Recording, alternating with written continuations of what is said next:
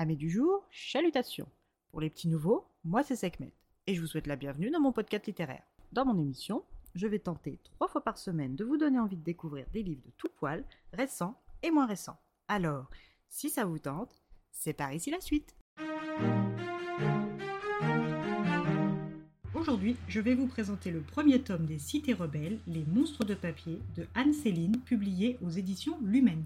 Dans ce roman de fantaisie, nous faisons la rencontre d'Imura, un jeune pliomage.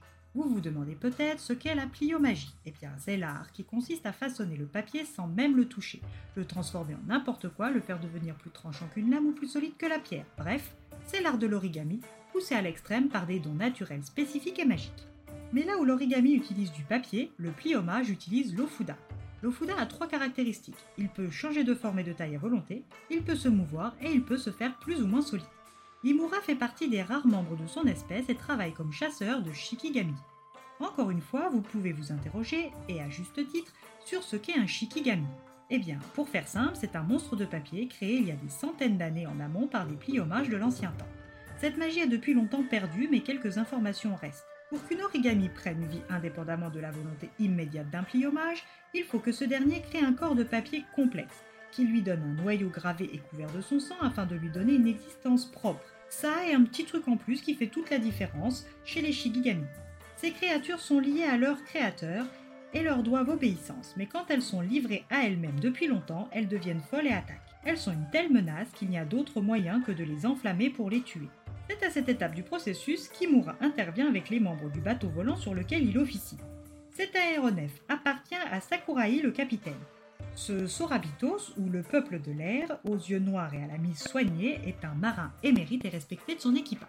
Il dirige avec fermeté mais justesse l'Orihim, un bâtiment de 5 étages. Pour les guider dans cette mer de nuages, il peut compter sur Sayo, la navigatrice, et Tomoe, l'ingénieur. Pour pouvoir mieux chasser les monstres de papier, le capitaine Sakurai cherche à recruter de nouveaux pliomages.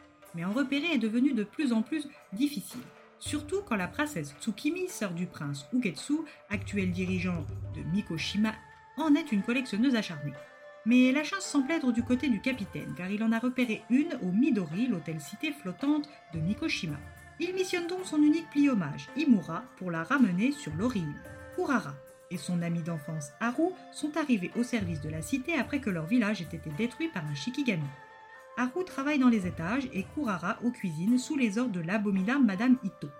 Ce jour-là, Kurara est sur le point de subir les foudres de Madame Ito quand elle est missionnée pour porter un plateau de vivres à des soldats au 15e étage. Elle n'a pas le choix et chargée de son fardeau, elle prend, grâce à Haru, l'ascenseur, lui évitant les escaliers. Les deux amis profitent de ce trajet pour rire jusqu'à l'arrivée d'Imura dans la cabine. Sentant le danger et l'étrangeté du jeune homme, les deux amis le sèment. Dans la salle des glycines, la réception bat son plein, mais Imura n'a aucun mal à retrouver sa compatriote Pliomage. Il tente de la convaincre de le suivre quand un dragon de papier déchaîné s'attaque à la cité volante, commençant à tout détruire. Pas convaincu, mais n'ayant guère beaucoup d'autres options, au moment T, Haru et Kurara le suivent et fuient avec lui le dragon les pourchasse, et leur vieille coquille de noix volée à l'hôtel s'écrase dans une zone interdite. Quasi instantanément, interpellé par des soldats impériaux, Haru est identifié comme Shikigami et tué. Kurara est sous le choc. Premièrement, son meilleur ami et unique lien avec son passé dont elle n'a aucun souvenir vient de brûler sous ses yeux. Et deuxièmement, parce que ce dernier était un Shikigami, donc un monstre de papier, qu'il faut craindre et éliminer car dangereux comme on le lui a appris depuis son arrivée au Midori.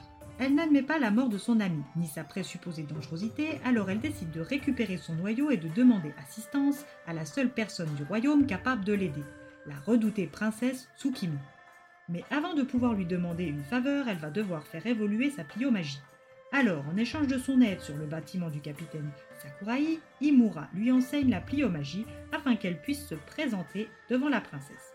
C'est donc pleine d'espoir, de peur et de courage qu'elle embarque à bord du bateau Sorabitos.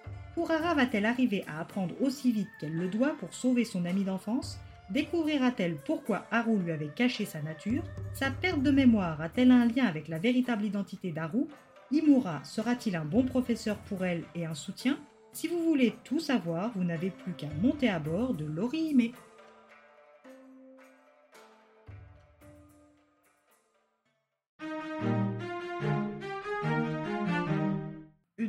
Addictive, un page-turner difficile à lâcher. Le rythme est soutenu, le développement des personnages est soigné et les rebondissements sont au rendez-vous. Si à ce stade vous ne l'avez pas encore deviné, je vous encourage à découvrir ce petit bonbon de papier relié. Et pas besoin d'être doué en origami pour ça. Et eh bien voilà, j'en ai fini pour aujourd'hui. J'espère que cet épisode vous aura plu et vous aura donné des nouvelles idées de lecture. Si vous souhaitez découvrir d'autres petits bonbons littéraires tout droit sortis de ma bibliothèque, je vous retrouve le mardi 3 octobre prochain pour un nouvel épisode.